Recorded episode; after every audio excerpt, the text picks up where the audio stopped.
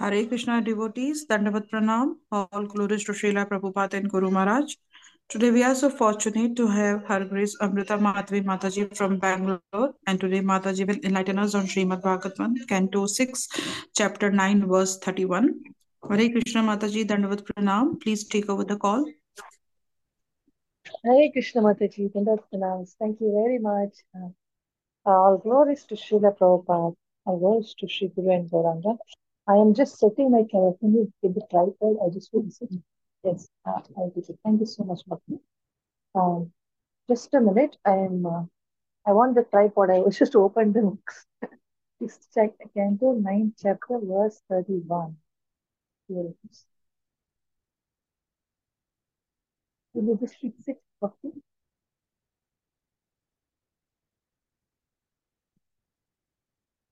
You can fix it for me. I kept the cupboard open. You close the door? I was just pulling out my books from there. No, definitely. This one. Fix it here. Thank you so much, Bhakti.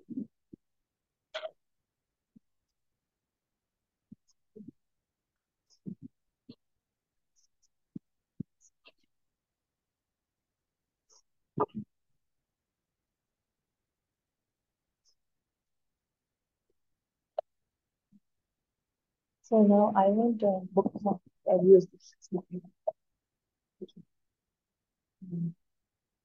Let me just pray. नारायणं नमस्कृत्य नरं चैव नरोत्तमं देवीं सरस्वतीं व्यासं गुरुचरणं अष्टप्रायेषु अभद्रेषु यं पादवकसेवया भगवत्कृतमश्लोकी भक्तिर्भवति Yanlışlık değil. Yanlışlık olduğunu kuşak eşitliği getirdiğim için yapılacak bir tahtasının bir önemliliğini içeri yaparlar. Bu farklı tek nedenleri kırılabilirlerken Bunun güçlü bağları düşünmüştüm. Yapılan sürekli gıdan taşımanın önemliliğini Ama isteği isabesi gibi duyduğu programlarını geçerliğini bilgilendirdim. Başlar gibi çıkardım. Bazı bir kısmı şartlarını yapmak için global talk about it. Hare Krishna, Hare Krishna, Krishna Krishna, Hare Hare Rama, Hare Rama, Rama Rama, Hare Hare. Charan Pandit, Hare Hare Kripakalam, Hare Hare Hare Hare. Yes, thank you so much, uh, my dear devotees from US. Um, we are going to start into 6, chapter 9, verse 31. And um, unfortunately, I actually forgot, forgot about this class. And just uh, 20 minutes ago, when I was taking my late lunch, I remembered and uh, just rushed and uh, I got late. That's all. So I have actually not gone through it. So um, I pray to Guru and Gauranga to help us understand it in the right way.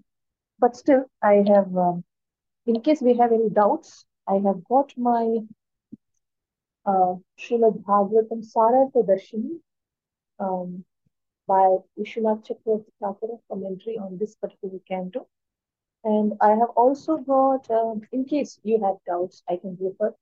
No, I can. I also got Brahma Sandarbha, the commentary on the same canto by Sri Jiva Goswami. And I have got my Subodhini, so I'm referring to it now. And I have got my Srimad Bhagavatam. Okay. So, um, in case you have doubts, I if I do not know, I will uh, go through those verses. Otherwise, if we straightforward, we'll go through because I am sorry, I actually forgot about this class as I'm preparing for my exams on second canto of Srimad Bhagavatam. And I was busy preparing for that, and all of a sudden, while I'm eating, I remembered. So, what can I do? I'm so sorry. Now we start with sixth canto, ninth chapter, verse 31. I'm going through the Subodhi. Um, it says as it's, it's a topic is appearance of demon Sasura. So first to tenth verse you have seen Indra kills Vishwarupa and distributes his sinful reactions. And 11 to 10, 20th verse, you're seeing Vritrasura's birth.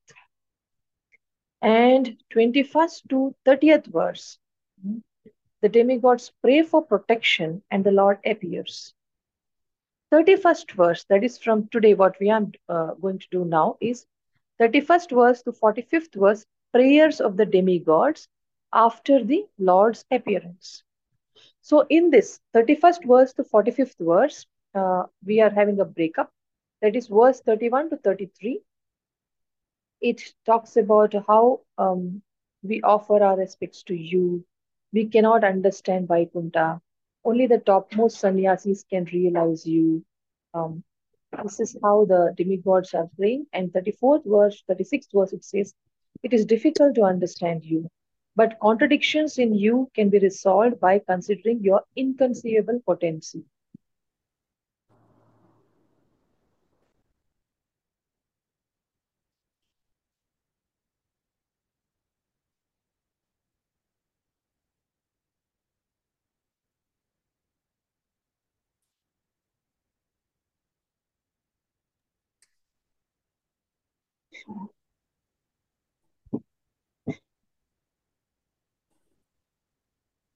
Okay, I got a call, but I did not pick. Sorry. Uh, I didn't want to pick. Okay.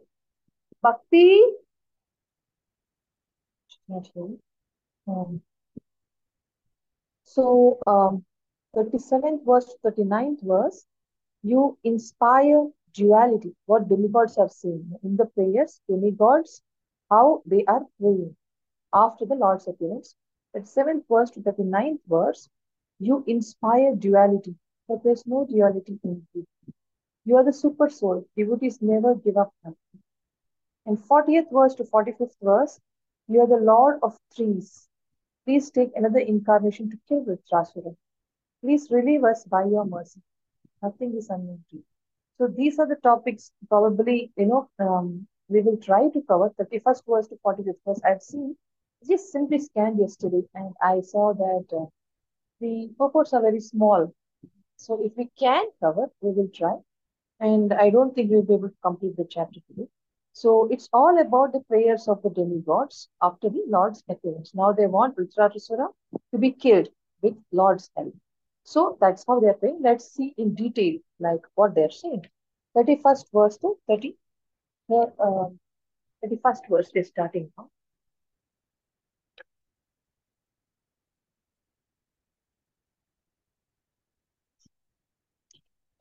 Shridev ऊचुः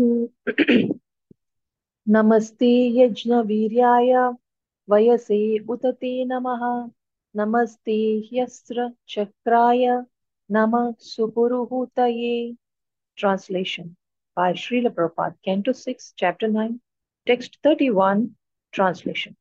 The demigod said, O Supreme Personality of Godhead, you're competing to give the results of sacrifice and you are also the time factor that destroys all such results in due course.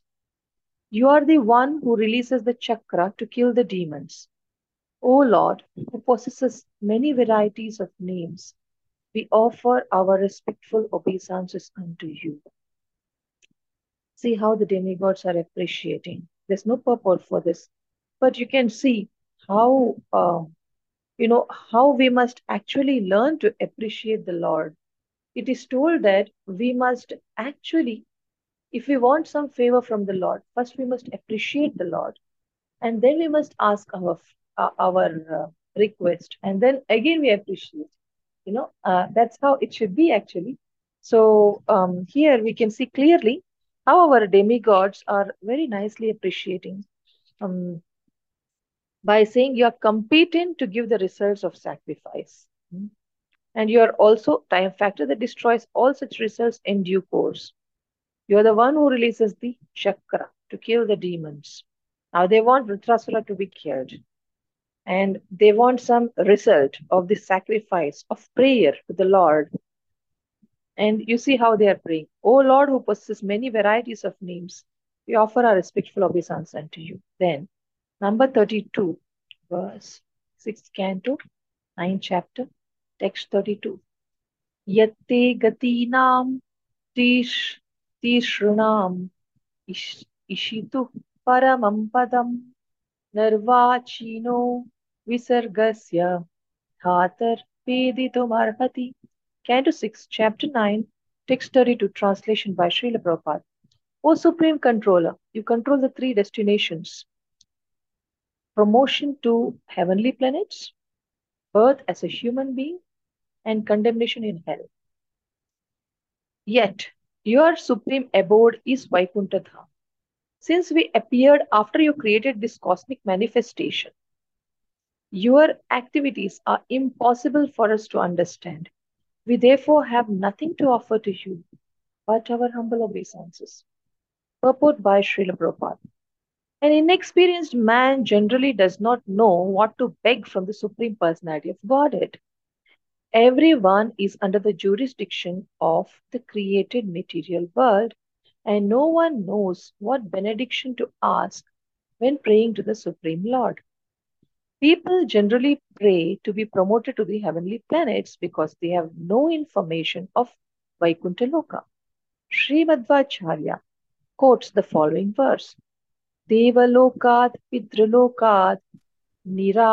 Chapi Yat Param Tishrubhya Paramam Sthanam Vaishnavam Vidhusham Gatihi means there are different planetary systems known as Devaloka, the planets of the demigods, Pitraloka, the planet of the Pitras, and Niraya, the hellish planets.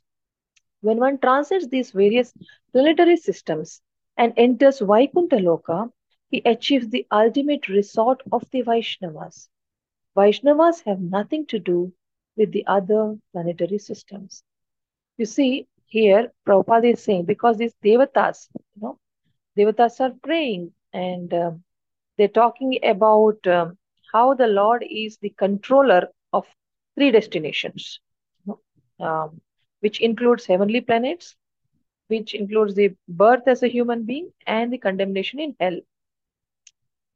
Um, yet, um, he's see he's controlling us who are in the material world. What the devatas are trying to say is the lord is controlling us who are in the material world yet he is there in vaikuntha loka. Means they are trying to admire and say that um, you are transcendental and so is your abode transcendental. And you are staying in your transcendental abode always yet you are controlling all of us. And uh, three you know why these three destinations? Because um, our material world is always divided into three le uh, uh, levels. That is the the lokas of the uh, patala etc that is the uh, lower planetary systems seven lower planetary systems and uh, the upper uh, heavenly planets um, and we the human you know um, what is that um, our bhuloka you know so when we classify it into three, he's saying all three lokas, you know, all three um, destinations are actually controlled by the Lord, and um, and uh, uh, this um, devatas are saying it is controlled by you while remotely while you staying in Vaikuntha Loka. That's the meaning. You know, you are staying in Vaikuntha Loka and you are controlling all of us. How amazing! Huh? You are amazing. Your abode is amazing, and your control is amazing. Uh, and um, since we appeared after you created this cosmic manifestation, um, they are saying uh, your, your, activities are impossible for us to understand. So this is what is told in Bhagavatam, Canto 1, Chapter 1, Verse 1. What it says,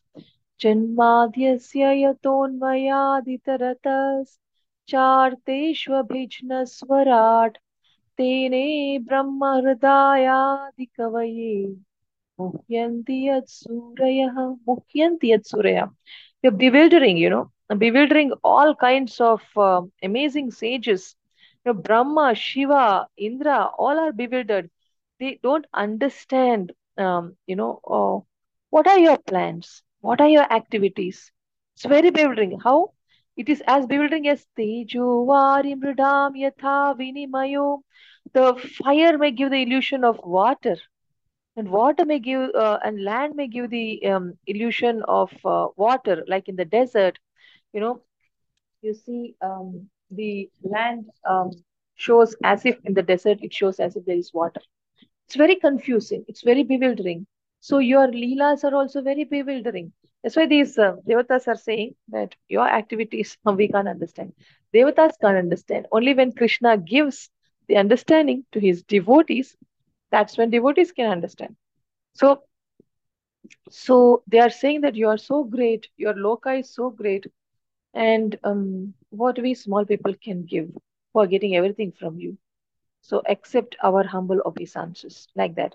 So Prabhupada is explaining that um, because Devatas are saying we don't have anything to give you. So Prabhupada is saying, um, yes, and uh, forget about we giving. we don't even know, we don't know what to give, and we don't know what to take from him also. We don't know what to ask from him also. We don't know what to beg from him also. And we may foolishly beg for us to uh, go to you know some destination in heavenly planets. We may be foolishly asking because we don't know the glory of Vaikuntha Loka. And he quotes um, Madhvacharya's um, um, particular verse, which is very much similar to this verse. Um, some words like, mm, you know, Tirshnam is there and it's Tirshpya is there and Paramam, you know, Sthanam is there. There also you have Paramam Padam in the verse. So Prabhupada is referring to this particular quote and he's saying that actually we one has to transcend all these planetary systems. Then only we can get the ultimate um, you know abode of vishnu where we can be under the shelter of devotees. You know one thing devotees always seek the association of devotees. Prahlad maharaj also you will see in the seventh canto when Narsimhadev is asking for uh, what what boon you want, he says, "I don't want anything. I don't want to get um, controlled by my I. I want to be always in the association of devotees." Many devotees, you know, they are uh, begging for association of devotees.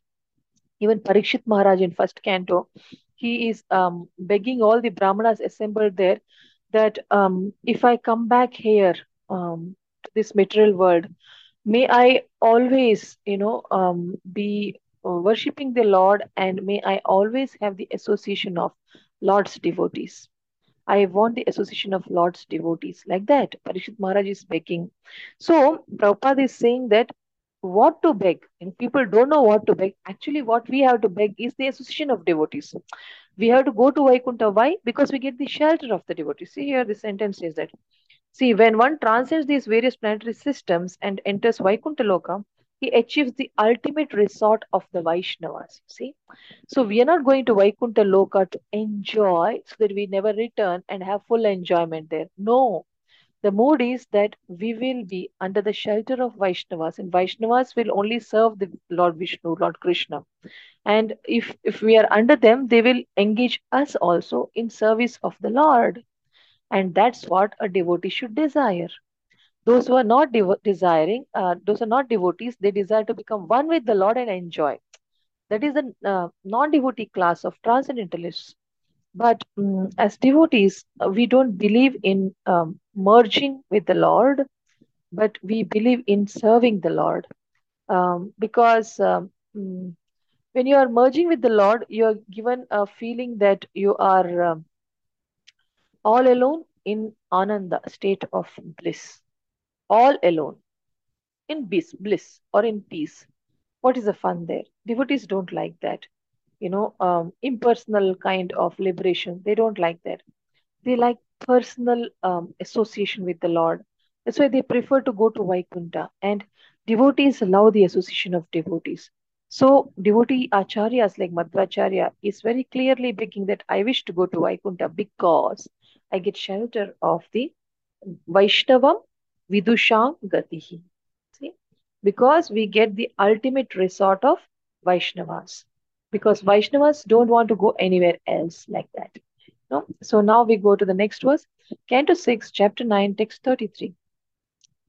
Om Namastestu Bhagavan Narayana Vasudevadi Purusha Mahapurusha Mahanubhava Paramamangala Paramakalyan केवल जगदाधार लोकैकनाथ, सर्वेश्वर लक्ष्मीनाथ, परमहंस परिव्रजकै, परिव्राजकै, परमा, परमेनात्म योग समाधीन, परिभावित परिष्पुत परिष्पुट, पर, पारमहंस्य धर्मीनोद्घाटित तम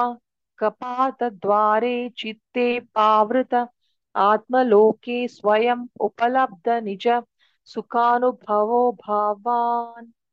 So, Canto 6, Chapter 9, Text 33. it's a nice, nice long verse, huh? nice prayer. Um, I loved reading it, though I'm not uh, very much accustomed to it. Canto 6, uh, Chapter 9, Text 33, translation by Srila Prabhupada. What does that beautiful prayer say? Is, O Supreme Personality of Godhead, O Narayana, O Vasudeva, original person, O most exalted person, supreme experience, welfare personified, supreme experience, welfare personified. O supreme benediction, supremely merciful and changeless. O support of the cosmic manifestation, sole proprietor of all planetary systems, master of everything and husband of goddess of fortune. Your lordship is realized by the topmost sannyasis who wander about the world to preach Krishna consciousness, fully absorbed in samadhi through bhakti yoga. Because their minds are concentrated upon you, they can receive the conception of your personality in their fully purified hearts. When the darkness in their hearts is completely eradicated and you are revealed to them, the transcendental bliss they enjoy is the transcendental form of your lordship. No one but such persons can realize you. Therefore, we simply offer you our respectful obeisances. See how much they are appreciating these devatas. Let's see the purport by Srila Prabhupada, Canto 6, Chapter 9, Text 33, purport by Srila Prabhupada. Jai Srila Prabhupada. The Supreme Personality of Godhead has numerous transcendental names pertaining to different grades of revelation to various grades of devotees and transcendentalists. When he is realized in his impersonal form, he is called the Supreme Brahman. When realized as Paramatma, he is called Antaryami. When he expands himself in different forms for material creation, he is called Kshirodakashai Vishnu, Garbhodakashai Vishnu, and Karanodakashai Vishnu. When he is realized as Vasudeva, Sankarshana, Pradyumna, Aniruddha, the Chaturvyuha, who are beyond the three forms of Vishnu.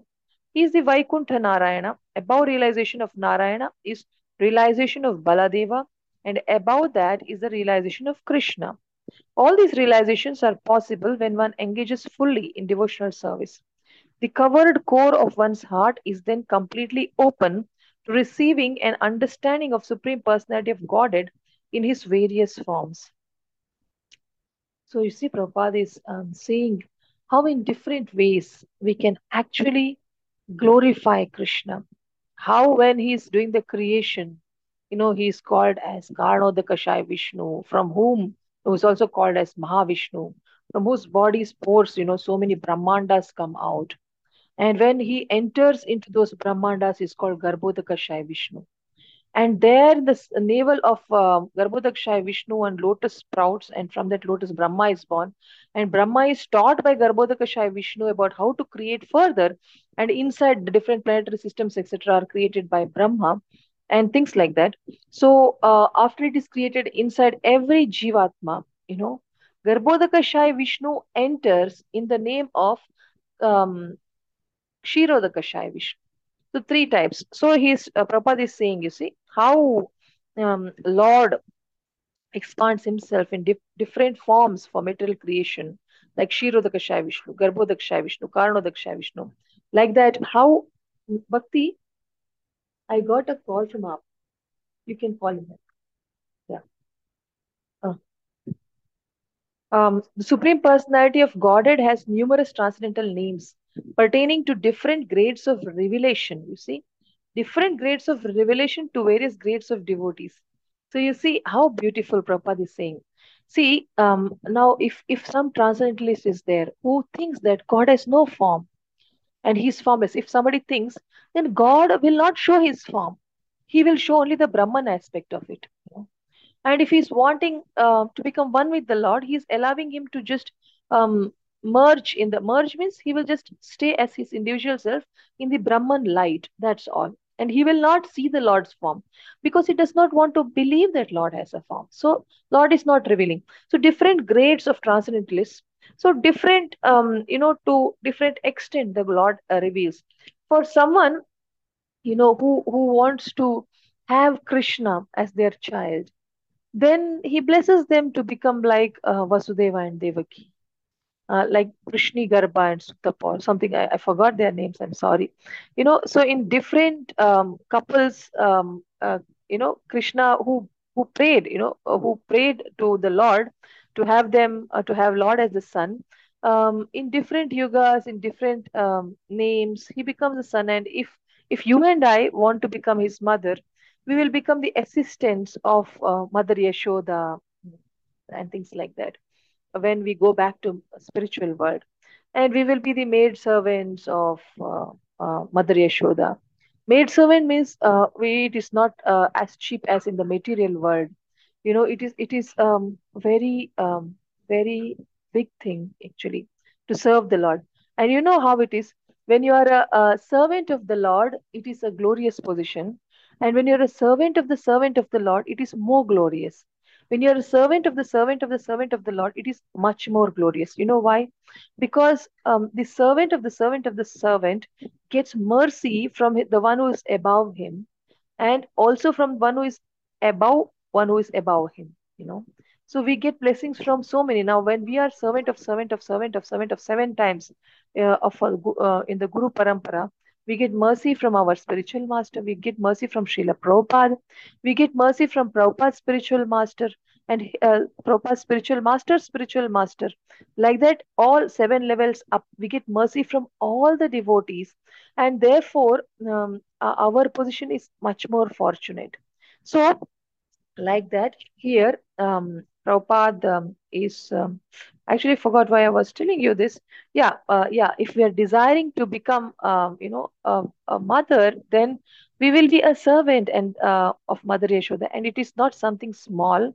It is something glorious. To be a servant of a servant is is something very glorious because we get loving blessings and all auspiciousness from many more devotees who are more superior who are more senior to us under whom we are serving. So this kind of glorious positions one can attain you know.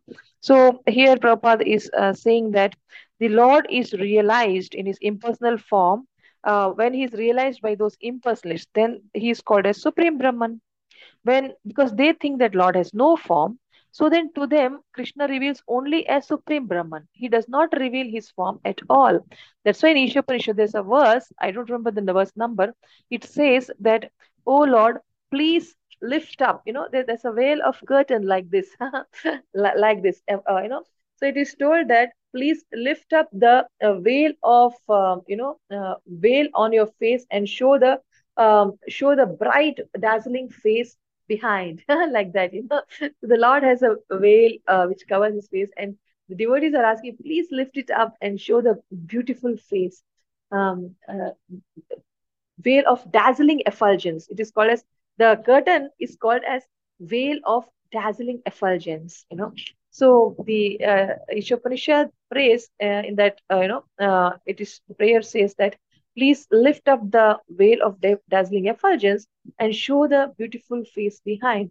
That is a proof to say that the Lord, and in Isha Upanishad, it's also told that he has legs, but he does not walk, and he has, uh, you know, different different things. Which that kind of prayer is what is going to come in this, you know. Uh, means it makes us feel that uh, maybe he has no form, you know.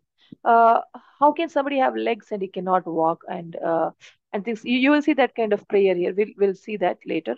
So um, it gives us a feeling that probably he does not have a form, but Ishopanishad very clearly says, lift up that um, dazzling effulgent uh, veil and show us the beautiful face that hides behind. So, uh, which is the proof to say that Lord has a form, and um, but we do not know. So, and he will not let um, he will not let the impersonalists know because they will see only the dazzling veil of effulgence. The impersonalists who believe that Lord has no form, they will see the form like this. you know, they they will see it like this without um, without any face, just light. You know, bright light. uh, because they want to see only that much. But when devotees say that we don't want to see that, we want to see your face, then only when it is requested, then only uh, the face is um, revealed to us. So um, that is what here Prabhupada is saying that Lord is getting realized for different devotees in different levels. And Prabhupada also says that um, all these realizations are possible. So now all these realizations, see, if you want to have a complete Krishna form, then it is possible when when it is possible for us uh, to uh, not get just the supreme Brahman, but we want the real face of the Lord. It's possible only when one engages fully in devotional service. So the the simple thing that we have to understand is we have to do devotional service if we want to see Lord uh, completely and understand Lord completely by His mercy. Then he says the covered core of one's heart is then completely open to receiving an understanding of the Supreme Personality of God. See, that's what, if you want to understand Krishna, it's possible only through um, Bhakti Yoga. Even 18th chapter, I think it's the 55th verse, I think, or around somewhere there. It says only with Bhakti Yoga one can understand Krishna. There's no other way. So that's what Prabhupada is trying to say. Now let's see the 34th verse prayer. Oh Lord, um, Yes, I can see the time I have. Now I have a nice clock in front of me and also behind. so I'll not go wrong. I still have some time. Um, translation, Oh Lord. Oh, okay. Let me read the uh, shloka. Canto 6, chapter 9, text 34. Puravabodha ivata tavayam vihara yogo yad asharano sharira idam anavikshitaasmat समवाय आत्मनैवा विक्रियामाणेन सगुणम् अगुणः सृजसि पासि हरसि So Canto 6, chapter 9, text 34 translation. O Lord, you need no support, and although you have no material body, you do not need cooperation from us. Since you are the cause of cosmic manifestation and you supply its material ingredients without being transformed, you create, maintain, and annihilate this cosmic manifestation by yourself. Nevertheless, although you appear engaged in material activity, you are transcendental to all material activities. Consequently, these transcendental activities of yours are extremely difficult to understand. Canto 6, Chapter 9, Text 34, purport by Srila Prabhupada. Jai Srila Prabhupada. The Brahma Samhita, Chapter 5, verse 37 says, Goloka eva nivashati akilatma bhuta means the Supreme Personality of Godhead, Krishna, is always situated in Golok Vrindavan. It's also said, Vrindavanam parityajya padamekam na gachati means Krishna never goes even a step from Vrindavan. Nevertheless, although Krishna is situated in his own abode, Goloka Vrindavana, is simultaneously all pervading and is therefore present everywhere. This is very difficult for a conditioned soul to understand. But devotees can understand how Krishna, without undergoing any changes, can simultaneously be in his abode and be all pervasive. The demigods are understood to be various limbs of Supreme Lord's body, although Supreme Lord has no material body and does not does not need anyone's help. He is spread everywhere Maya tatamidam sarvam jagadavyakthamurtina. Nevertheless, he is not present anywhere in his spiritual form. According to the Mayavad philosophy, the supreme truth, being all pervasive, does not need a transcendental form. The Mayavadis suppose that since his form is distributed everywhere, he has no form. This is untrue. The Lord keeps his transcendental form, and at the same time, he extends everywhere in every nook and corner of the material creation. So, um, Prabhupada is saying that that Lord has his transcendental form, yet he is present everywhere, in every nook and corner. Now, how we can explain this based on second canto, for which I am now preparing, it very clearly talks in the first chapter and second chapter of second canto how Ashtanga yogis who are not able to meditate upon Krishna as Paramatma, they try to see the Virat Rupa form and they meditate. Virat Rupa form is the material form of the Lord as imagined in a bona fide way. It's an imaginary form. It's it's a bona fide imagination of the Lord. because some people who cannot perceive the Lord in the form of a formful, transcendental formful personality, and they believe that how he can have a form. You know probably he has no form. Such people what they do is they visualize that atala vitala sutala rasatala talatala mahatala patala as the legs of the lord. And the um, middle uh, portions planetary systems as the lord's navel of the lord. The um, Bhur Loka is considered as the legs of the Lord, and Bhuvar Loka is considered as the navel of the Lord. And um, the uh, Swar Loka, um, the higher planetary systems, are um, assumed as uh, planets from the chest to the head of the Lord, and things like that. You know, means all those planetary systems and Devatas, uh, you know, the Brahmanas are seen as the head of the Lord, and the Kshatriyas are seen as the arms of the Lord. And um, the Vaishyas are seen as the uh, thighs of the Lord, and Shudras are seen as the legs of the Lord. So, like this, um, like this, you know, uh, in Virat Rupa, uh, the different parts of means, in in other words, whatever you see in this universe, whatever that is created, we are associating each part of the creation to one part of Lord's body. That's all. You know, in the universe, whatever is created whatever is there you know different planetary systems they become either the legs of the lord or chest of the lord or head of the lord neck of the lord uh, so every single thing is connected to um, you know one or the other part of the lord's body. Means whatever is there is krishna's creation right? So now that creation itself you consider it as the body of the lord that becomes a kind of Virat Rupa, means very huge, universal form. The whole universe becomes the form, means we are assuming it to be a form. So when you assume all these planetary systems to be the legs of the Lord, means Patala is considered as the, under the, the sole of the Lord, Rasatala as the uh, the upper portion of the feet of the Lord, um, like that, you know, Mahatala, uh, Tala, uh, Rasatala as ankles, legs, um, calf muscles, and uh, knees. So different um, loci is associated to different part of the Lord's body. And this way, when you cover all the parts of the universe, the entire universe where it is covered to uh, associated to each and every part of Lordi from Lord's head to the toe, then that is called as Virat Rupa. So this way, when you are worshipping the Virat Rupa, you know, um, then we can say that, uh, you know, if you're saying that planetary systems are Lord's legs, that means the Lord is there in the, uh, means, why do we say that? Means, if you're saying the universe, each portion is Lord's body's each portion, then in my body, if I have a pain in my thigh, I will know that I have pain in my thigh because it's my body. Same way, if if we consider the lower planetary system as the legs of the lord then if whatever is happening in every planetary system he can feel it because it is his legs whatever is happening in the middle planetary system he can feel it because it's his navel upper planetary system he can feel it whatever is happening because it's from chest to the head like this. Like this when you understand uh, you know lord's vishwarupa as total part of the body since lord knows his body very well like how we know our body very well. So if lord knows his body very well he knows all the planetary systems though in his transcendental form he is staying in his goloka. Uh, akilatma nivashati uh, what is that uh, verse you know which Prabhupada has quoted that um, akilas akilatma bhuta um, you know uh, goloka nivashati uh, somewhere i read it i am not able to get it. Vrindavan Parityaja Padam Ekam Nagachati. Prabhupada says that he will never uh, step out of Vrindavan, you see.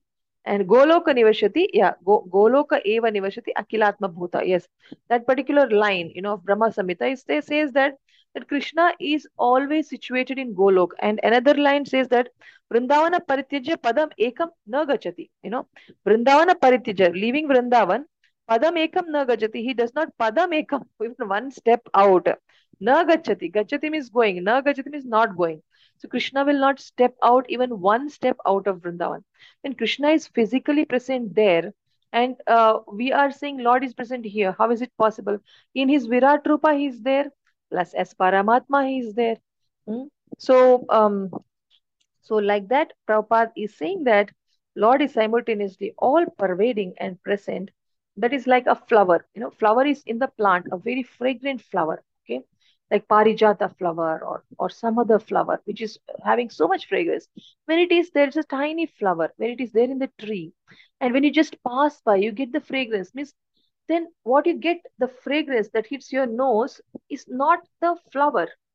It is a part of the flower because fragrance is coming from the flower right? So um, even if it is one meter away the flower is such a small thing it's there on the tree and uh, you know um, and uh, the uh, if it is one centimeter small flower and if its smell is coming to one meter one uh, or one or, or 10 meters distance if we are getting the smell now the smell is coming from the flower. So it is a part of the flower. And that smell is not having a form because it spreads everywhere. It does not have form uh, but flower has a form like that you know. Krishna has a form but he has like how his fragrance like that light that comes brahma jyoti it is lighting up all the planetary systems. So that does not have a form. So he has a formless feature called paramatma you know uh, so that is spreading all over you know so like that as paramatma he spreads everywhere so this is what um, Prabhupada is trying to say, and I still have some time. I think um, um, so Prabhupada is saying that Mayavad philosophy um, says that Lord is all pervasive, so he does not need a transcendental form. But that's not true. Like just because the fragrance is formless, fragrance of any flower is formless, we can't say the flower is not formless. Flower does have form, and fragrance does not have form. And fragrance that is formless, this is coming from the formful flower. Same way Krishna has form, and Krishna's Paramatma feature does not have a form and Krishna's Brahman, Brahmajyoti does not have a form. And as, as Paramatma, he spreads everywhere. Of course, now here, you know, the Brahmanda is created by Mahavishnu. Mahavishnu has a form. And Mahavishnu is um, actually in the spiritual sky, a small part of a material world is created called Mahatattva. Inside the Mahatattva, Lord Vishnu is lying. There's a causal ocean, and in that, um, Lord Mahavishnu is lying. So Mahavishnu uh, becomes the Paramatma for that Mahatattva, and Mahavishnu has his form. Okay, but he becomes the Paramatma. Now, from him comes um, Garbhodakashayi Vishnu, and all the um, uh, universes are released from uh, Mahavishnu.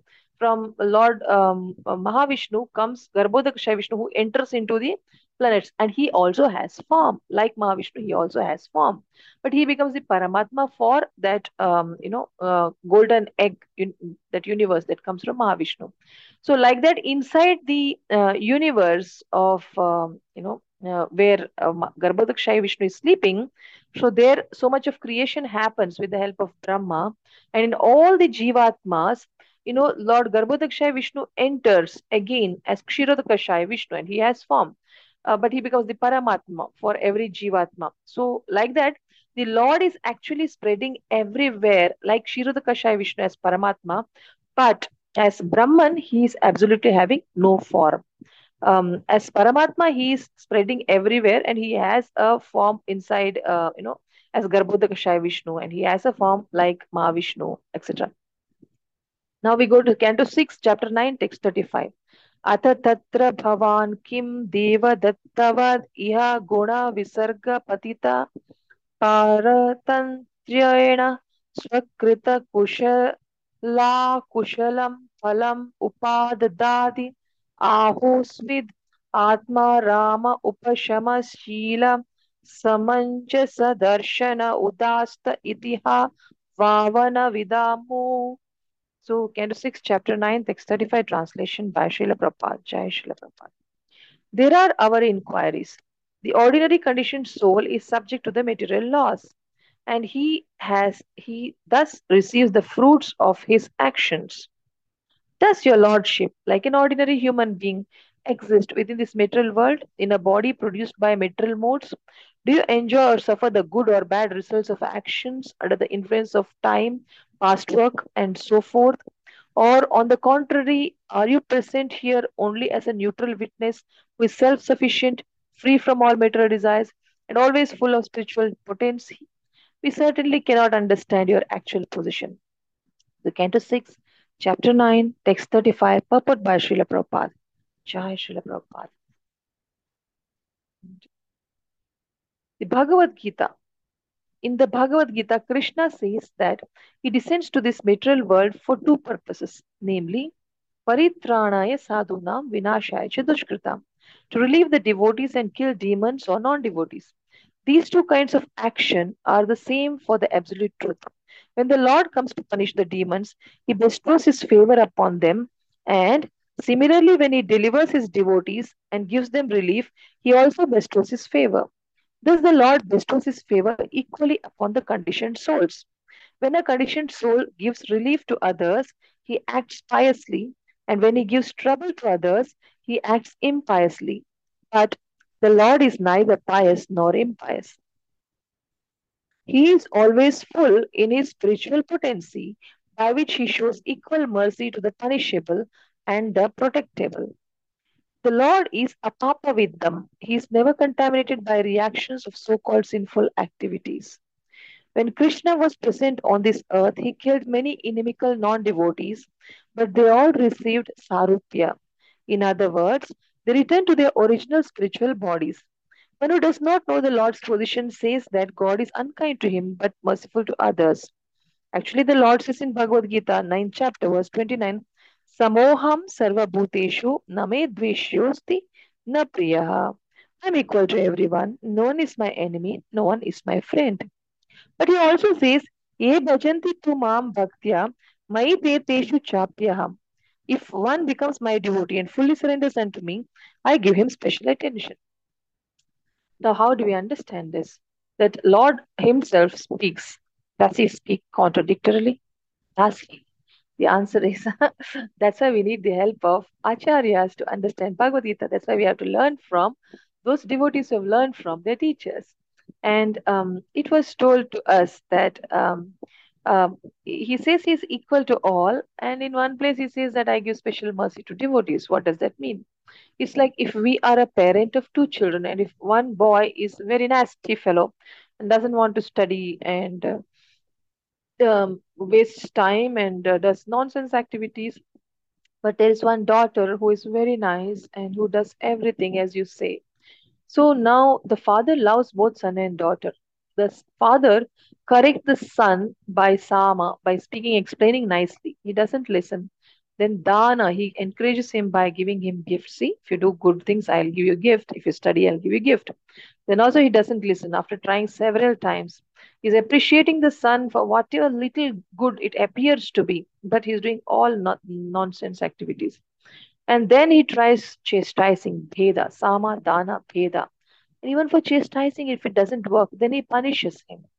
Now, he is doing this out of his sense control. The father is punishing the child not out of control, not losing control from anger. He's doing it just to help the child to come to track. But daughter is very nice. She's doing everything very wonderfully. Even uh, the daughter understands the parents' hearts and uh, she does services, um, you know, according to the need of the parent. Such daughter uh, will be so much appreciated by the father. She will be rewarded by the father. But the son will be punished by the father. Now, is, this, is the father hating the son? No, he is not. He is loving the son. That's why he's giving him extra attention. He tried telling, explaining things, didn't work. He tried giving him, I'll give you rewards, sama, dana, didn't work. Then he's tried bheda. See, if you do this, I'm going to punish you.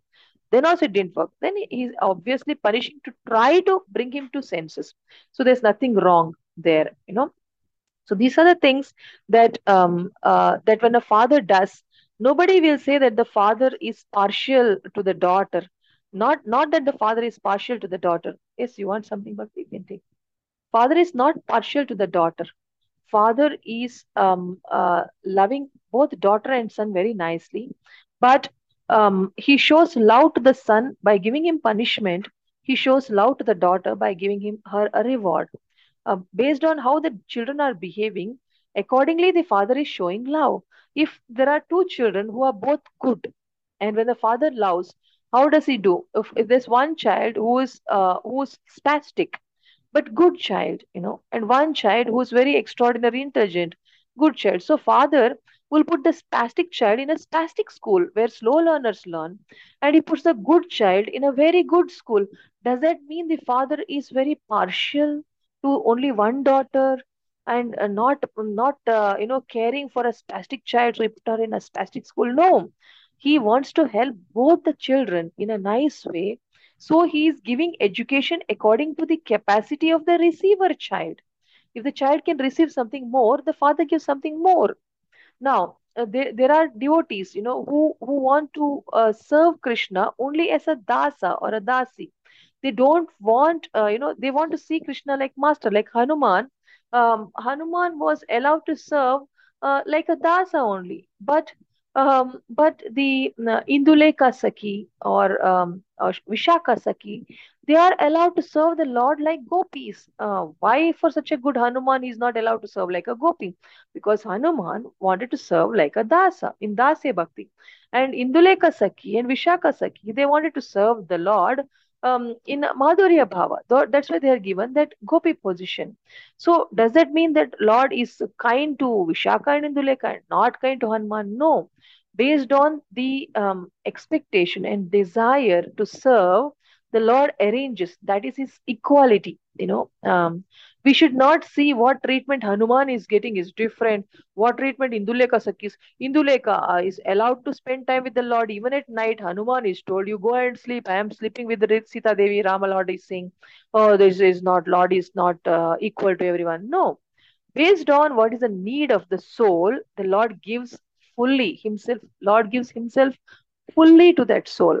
So this way, the Lord is impartial. You know, so I think now I still have six minutes. I'll do one more verse for you because I'll cover at least five verses today. And I hope I will be able to cover the property. It's not too big. Uh, we'll cover this. Mm. So Canto 6, chapter 9, verse uh, 36. नहि विरोध उभयं भगवति अपरिमित गुणगण ईश्वरे अनव महात्म्येर्वाचिन विकल्प वितर्क विचार प्रमाण भास कुतर्क शास्त्र कलीलांत अंतकरणाश्रय दुरवग्रहवादिनां विवदा विवादानवसर उपरत समस्त महामये केवल एवात्म मायाम अंतर्धाय कोन्व अर्थ दुर्घत इव भवति स्वरूप द्वयाभवात्। Canto six chapter nine text thirty six translation by Srila Prabhupada Jaya Sri Prabhupada supreme personality of God it all contradiction can be reconciled in you O Lord, since you are the Supreme Person, the reservoir of unlimited spiritual qualities, Supreme Controller, your unlimited glories are inconceivable to the conditioned souls. Many modern theologians argue about right and wrong without knowing what is actually right. Their arguments are always false and their judgments inconclusive because they have no authorized evidence with which to gain knowledge to few. Because their minds are agitated by scriptures containing false conclusions, they are unable to understand the truth concerning you. Furthermore, because of polluted eagerness to arrive at the right conclusion, their theories are incapable of revealing you who are transcendental to their material conceptions. You are one without a second, and therefore, in you, contradictions like doing and not doing, happiness and distress are not contradictory. Your potency is so great that it can do and undo anything as you like. With the help of that potency, what's impossible for you? Since there's no duality in your constitutional position, you can do everything by the influence of your energy. Purport by Srila Prabhupada. Jai Srila Prabhupada. The Supreme Personality of Godhead, being self sufficient, is full of transcendental bliss, Atmaram. He enjoys bliss in two ways when he appears happy and when he appears distressed. Distinctions and contradictions are impossible in him because only from him they have emanated. The Supreme Personality of Godhead is a reservoir of all knowledge, all potency, all strength, opulence, and influence. There's no limit to his powers. Since he is full in all transcendental attributes, nothing abominable from the material world can exist in him. He is transcendental and spiritual. Therefore, conceptions of material happiness and distress do not apply to him. We should not be astonished to find contradictions in Supreme Personality of Godhead. Actually, there are no contradictions. That's the meaning of his being supreme. Because he's all powerful, he's not subjected to the conditioned soul's arguments regarding his existence or non existence. Um, that is, uh, we should not be astonished to find contradictions in the Supreme Personality of God. Actually, there are no contradictions. That is the meaning of his being supreme because he is all powerful. He is not subjected to conditioned soul's arguments regarding his existence or non existence. He is pleased to protect his devotees by killing their enemies. He enjoys both the killing and the protecting. Such freedom from duality applies not only to the Lord but also to his devotees.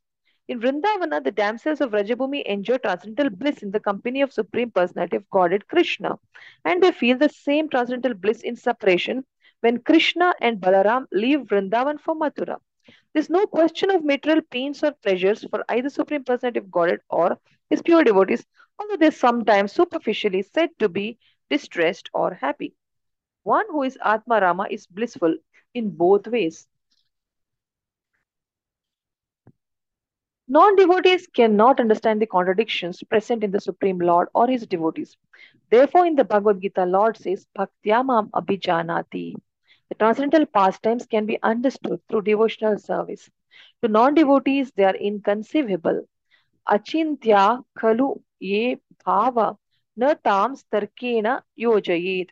The Supreme Lord and his form, name, pastimes, and paraphernalia are inconceivable to non devotees and one should not try to understand such realities simply by logical arguments. They will not bring one to the right conclusion about the absolute truth. You see, it is very nicely explained here. Uh, it says, uh, I would like to refer from uh, uh, from Jiva Goswami's Krama Sandarbha and to add to some points here, that is 6 canto, chapter 9. Uh, so 6 canto, chapter 9 and then we will explain uh, this is a very uh, important um, purport. Oh, sorry. 550 i just read it out for you. So 6 canto chapter 9 6 canto. Chapter chapter 9 verse 36 chapter 9 verse 36. See here, uh, what Jiva Goswami says. I'll just read out and then I'll read out what our Vishwanath Thakur says. And then we will um, give a little explanation and stop. See, these two conditions seen in you are not a contradiction. What is impossible for you who are Bhagavan, full of six qualities, full of unlimited qualities, the supreme controller whose glories cannot be understood by the non-devotee, who are beyond the arguments of stubborn philosophers whose hearts are disturbed by deliberating on scriptures without touching the truth through speculation, conjecture, judgment, and false proofs. You are beyond all material qualities. You are pure spirit, but you place your Maya in the middle. Though you possess only one form, nothing is impossible for you. It's a translation by Jiva Goswami, and he comments like this. Jiva Goswami says in his commentary, on 6 canto, 9 chapter, verse 36 commentary.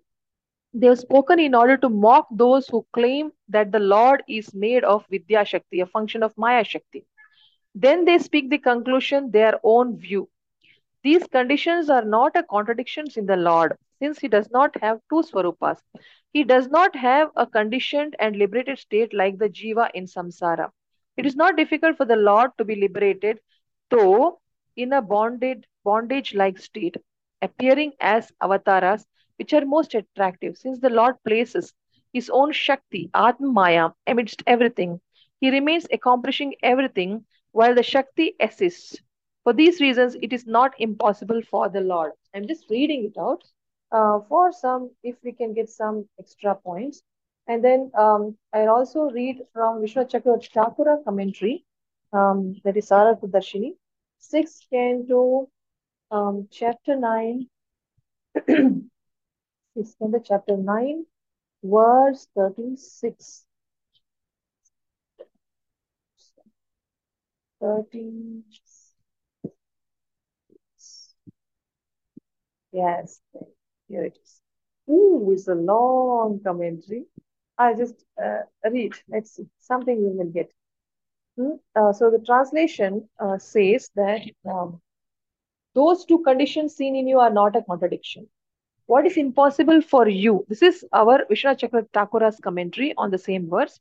What is impossible for you who are Bhagavan, full of six qualities, full of unlimited qualities, the supreme controller, whose glories cannot be understood by the non devotee, who are beyond the arguments of stubborn philosophers, whose hearts are disturbed by deliberating on scriptures without touching the truth through speculation, conjecture, judgment, and false proofs.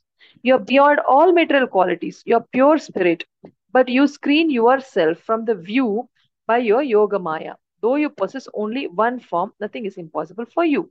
Now you see um, the commentary of Vishwanath Chakra on this translation of uh, 6th Canto 9 chapter verse 36.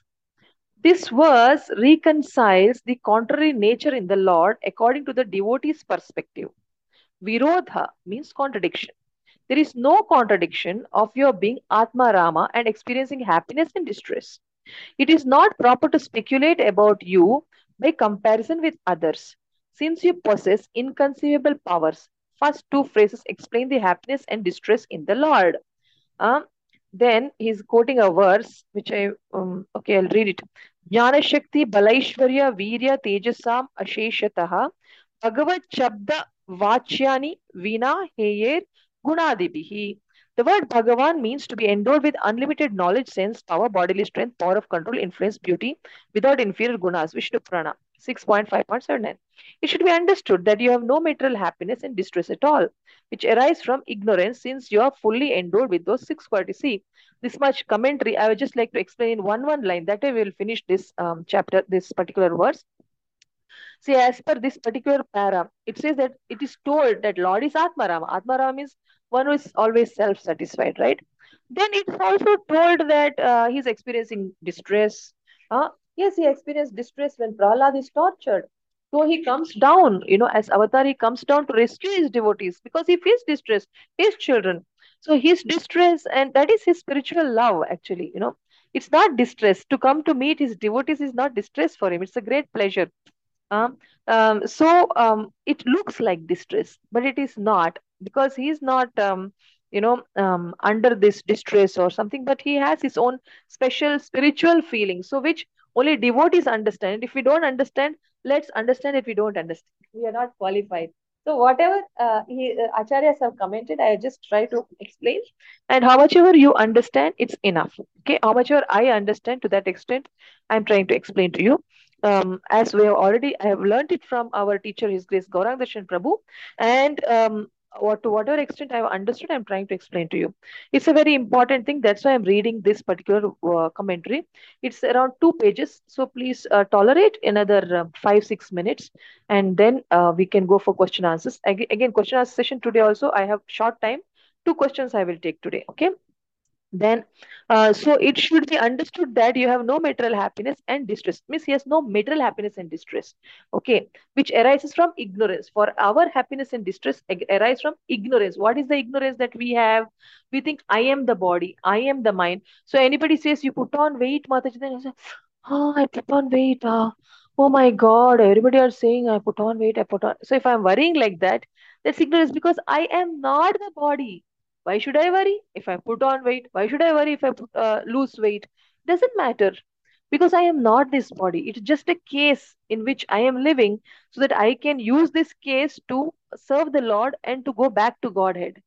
It's it's a place, it's a temple of the Lord. This body is a temple of the Lord where I have to keep it clean by using it in Krishna's service.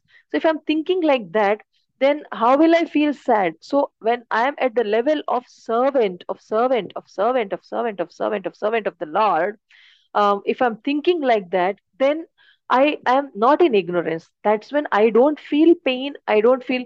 Then why did gopis feel pain? You know, gopis, uh, their pain is also pleasure.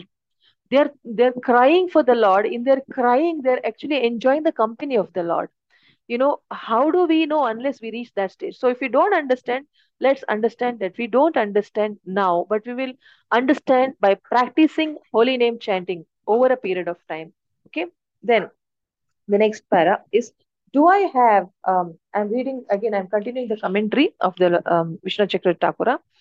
Do I have another type of happiness and distress in me? You have a host of unlimited qualities, such as being controlled by prema and being affectionate to your devotees. Aparimita Gunagane. See, do I have another type of happiness and distress in me? Means uh, it's like as if Krishna is asking a question. Huh?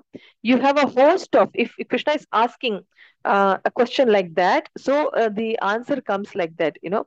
Uh, aparimita gunagane. You have a host of unlimited qualities, such as being controlled by prema and being affectionate to your devotees. When your devotees such as Prahlada or Vibhishana, your eternal associates such as Pandavas or Yadavas, the numerous sadhakas and half devotees like us devatas are put into difficulty by the demons, you become unhappy, indicated by your various attempts to destroy those demons. See, uh, I'm giving you my explanation on this now. See, this is what I just a few minutes back I quoted that how for Prahlada the Lord came, you know, um, so um, when he comes, uh, when he comes down, he's coming like, oh, my little Prahlad is being troubled, so I am coming immediately. Now, was that distress? That is his prema. That's not his distress. Like when the baby uh, is putting its hand in a little hot water for bath, we have gathered. We want to little um, reduce the heat and baby puts its hand we say oh what happened? We remove the hand of the baby. Now is that distress? No it is it is love for the baby. We don't want the baby to feel even a little um, uh, difficulty. So we are protecting the baby. So that is not uh, uh, somewhat like that we can try to understand. The lord comes he knows that nobody can uh, kill prahlad but still he comes physically. That is his love. That's not his distress. It looks like he has distress that distress should not be understood as distress born out of ignorance. It is born out of prema, not born out of ignorance. That's the meaning. One minute.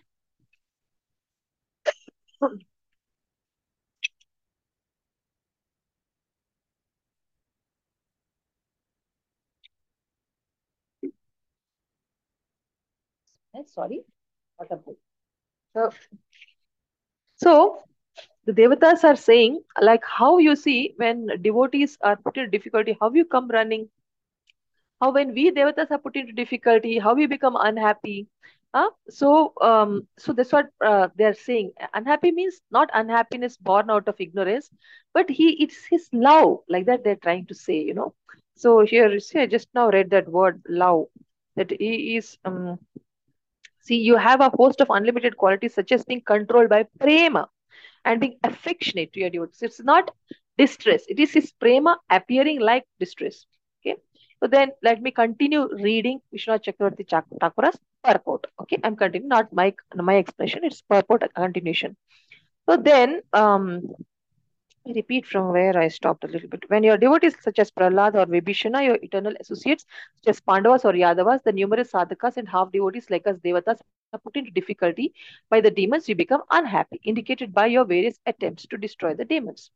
When those devotees delivered from danger see you, they become happy, like grains suffering from drought, being sprinkled with the shower of nectar then you become astonishingly happy. You see, when devotees they see Krishna, they become happy. Seeing that the devotees become happy, Krishna become more happy. And seeing Krishna became more happy, devotees become more happy. Like that, you know. It is like um, uh, happiness contest, you know, happiness generated by making another person happy. Krishna likes to make his devotees happy. Devotees like to see Krishna happy.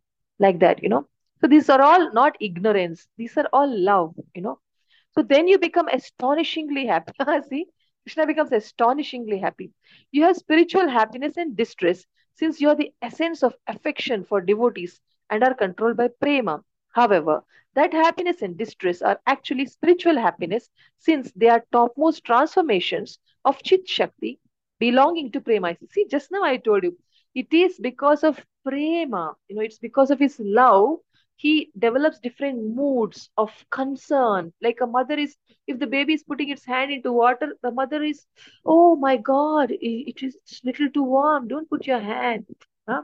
it's not going to make blisters but still the mother is concerned. Oh no no don't put you may you may feel it uh, too warm. Like that the mother's concerned you know. Somewhat like that you know the lord is very caring very loving. So it's all transformations of chit shakti belonging to prema. Like that vishnu chakra Thakura is writing you see. Now i continue reading vishnu chakra Thakura this the joy and grief of the gopis or sita arising uh, Sita arising from meeting and separation are the highest expressions of happiness since they have the highest level of prema. So you see the joy and grief of the gopis arising from meeting of separation are the highest expressions of happiness since they have highest level of prema. You see, so what Prabhupada is, uh, I mean, what Vishnu is explaining is that when somebody is having so much prema, when somebody is having so much of uh, prema, uh, it's uh, our um, our joys and happiness are directly proportional.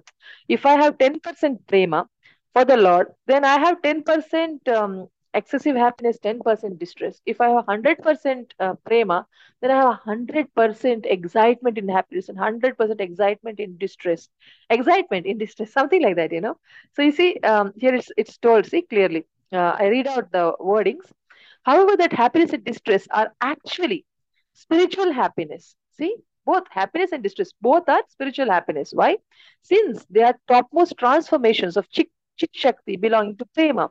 The joy and grief of the gopis or Sita arising from meeting and separation are the highest expressions of happiness since they have highest level of prema. You see, having a spiritual form, you have spiritual happiness and distress.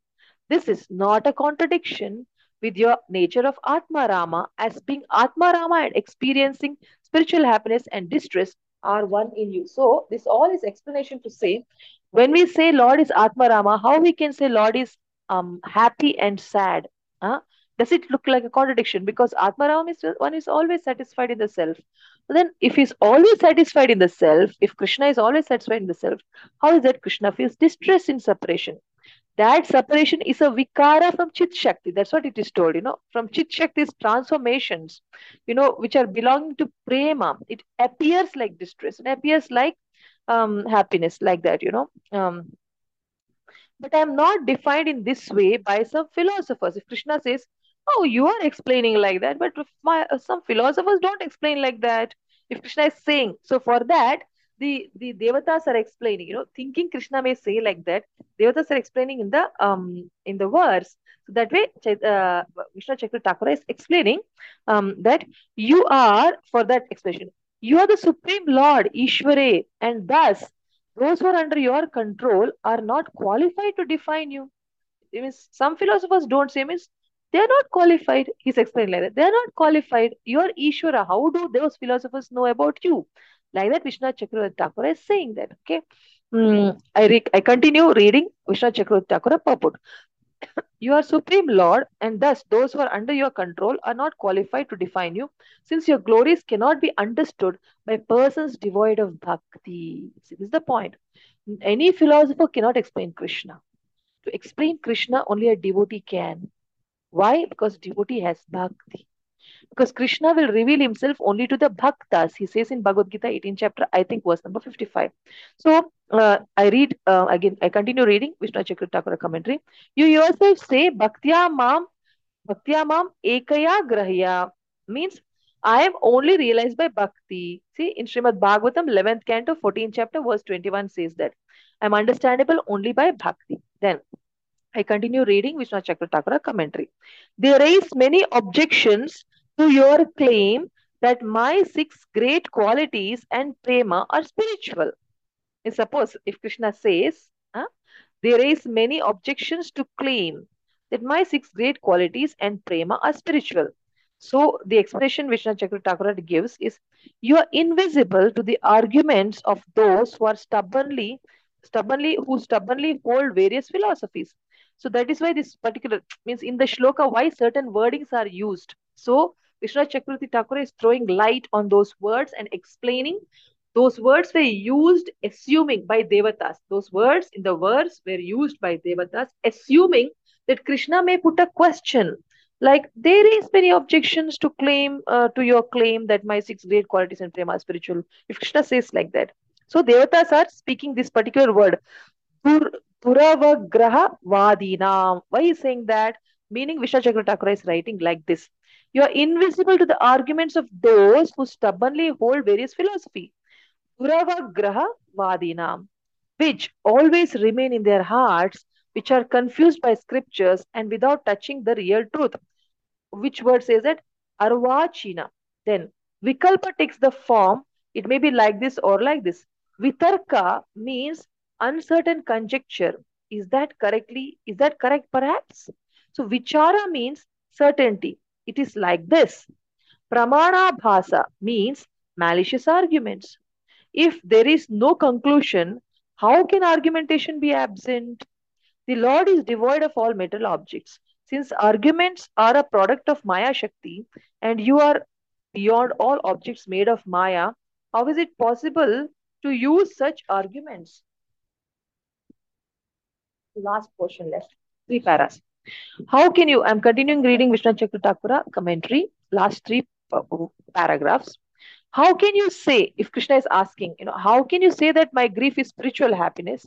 Since everyone has seen with their eyes my actions of helping you churn the ocean helping arjuna as his charioteer and messenger and fleeing in fear from jarasandha's violence to protect the yadavas. If krishna is asking a question so devatas are putting some wordings no for that wordings now vishnu chakra is commenting based on those wordings in the verse. Though see he writes like this though you are pure spirit kevale, the word kevale. Though you are pure spirit, without material contamination, you place in the middle your inconceivable yoga maya. Thus, nothing is impossible for you. Who then can enter into your experience of happiness? One cannot use sense perception to understand the Lord's happiness. It is said, Achintyaha kalu ye bhava na tams tarkena yojayet means one cannot apply material arguments what is inconceivable. Let us, now if Krishna says, let's dispose of the argument that I have inconceivable powers. One can say that I have two forms with two sets of qualities. In the form of Bhagavan, I have happiness and distress arising from affection to my devotees. And in the form of Brahman, I am situated everywhere as Atmarama. If people say like that, then what do you say? So for that, Devatas are explaining like this. You do not have two forms. You have only one form, which is Bhagavan that form is realized as Brahman with no qualities and as Bhagavan with astonishing qualities. The jnanis who are at the distance cannot perceive your astounding qualities call you Brahman. Those devotees who are situated near you and can perceive those your astonishing qualities call you Bhagavan. If one is far away, one perceives a small degree of the Lord, and one is close, one perceives all his qualities. See, this is a beautiful answer means why do uh, because they said in the verse that he has no forms and he has only one form. Now that same parijata flower example you take if it is a small parijata flower of one centimeter uh, it, the one who comes close he can see that these are the small flowers you know. From this the smell is coming. So it has one form but its fragrance now if you say fragrance is one form and uh, uh, the form of flower is another form no only one form is there that is flower and fragrance is coming from the flower. Uh, so from a person who is at a distance, who passes by, who does not see Parijata plant, gets the smell, feels only the smell and says that this is some formless smell. It's coming, it's there everywhere. but a person who's coming close to the tree and sees the tree and sees the flowers, he says, no, it is having only one form, that's the flower form. And from the flower only, the fragrance is also coming. It's a part of the flower only. You know, something like that. It's achintya beda abeda. Achintya means that which you, uh, you know, beda is um, um, saying separate, you know, um, uh, and abeda is saying oneness, talking about oneness. Uh, beda means saying uh, God is uh, master and I am the servant. And beda vakyas. Uh, and uh, abeda vakyas means no, I am I and God are one in you know like that. Um achintya means inconceivable. So achintya beda abeda tattva is what our chaitanya mahaprabhu has told that which we are understanding that yes krishna is actually one in the spiritual qualities with his jivas. Like um, you and i we are one in krishna in with respect to qualities. But with respect to our um, abilities uh, you know uh, then our ability is only to serve krishna actually uh, we don't have the power to create and maintain and destroy uh, universes, which only Krishna has, right? So, um, so um, as far as qualities are concerned, we are one with the nature of the Lord. But as far as um, our abilities are concerned, that we are two, we are servants and He's our master. So, um, if you don't understand this, we should understand it. We don't have the capacity right now to understand. We have to do more devotional service to understand. That's all.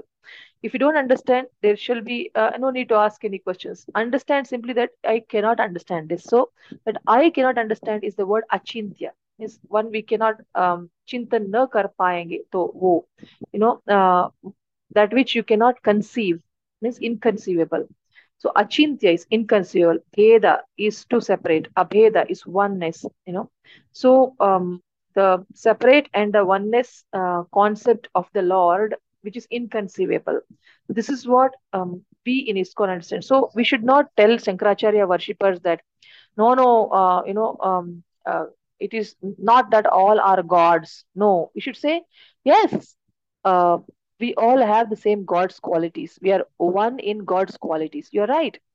But we also have little difference in our abilities. That if he is, if we are Ishwaras, he is Parama Ishwara. If we are Brahmans, he is Para Brahman. Like that, we have to explain to him. So, uh, explain to an impersonalist. You know, we have to say that um, we are um, servants and he is the master but in nature we have same qualities you know um, spiritual qualities are same sachit ananda qualities are same for him and for us um, but um, in our capacities we are different we are small infinitesimal and he's mahan you know we are anu and he's vibhu uh, you know and um, this is something difficult to understand that's why it's achintya so um, he is separate and he is one with us. He is separate from us, yet he is one with us. And this is something very inconceivable. So this is Krishna. So like that only they're saying he's having a form and no form. No form is he has no material form. Means in the past verses what we covered today. No form is he has no material form, but he has a spiritual form, like that. So if we understand that, then um, we have understood whatever to extent whatever we understand. That's what was the prayers of the devatas. As um, sorry, we took a lot of time. I do not even know that uh, I took a lot of your time, my dear friends. Sorry, 6.15 already. So if you have any uh, comments, I'm sorry, next time I won't take this much time of yours. I'll be a little careful to not do the last verse. Um, um, today we have done five verses only in spite of taking so much time but i hope it is um, now somewhat clear so this is the explanation actually and i didn't give my explanations i as you saw i read out what acharyas have explained so that um, I, since without preparation I have come, I didn't want to give even a small um, imperfect message. So I tried my best um, to depend on Guru and the Acharyas to speak what they want to speak by just reading it. So I hope um, you have understood. If you have any doubts, you can ask, or if you have any comments, you can ask. Uh, you can tell. Uh, open to comments. Thank you so much, dear friends, for waiting till now. Hare Krishna. And I will spend another 15 minutes only because I want to prepare for my exams. Thank you. Hare Any Krishna, questions or comments? Hare Krishna Hare Mataji, Danvat Pranam. Thank you so much for your wonderful class. And uh, Mataji, I think you covered six verses from 31 to 36. Yes. Oh, Yeah, six. six Yes. Oh, I Yeah. thought six minus one is five. Ah, wrong calculation. That's Thank you so much, Mataji. If anybody has any comments or uh, any question, please go ahead and ask.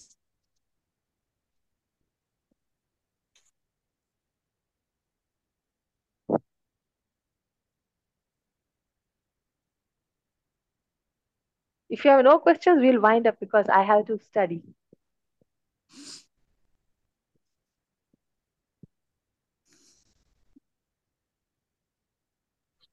Hare Krishna माता ji please accept my humble all Guru Maharaj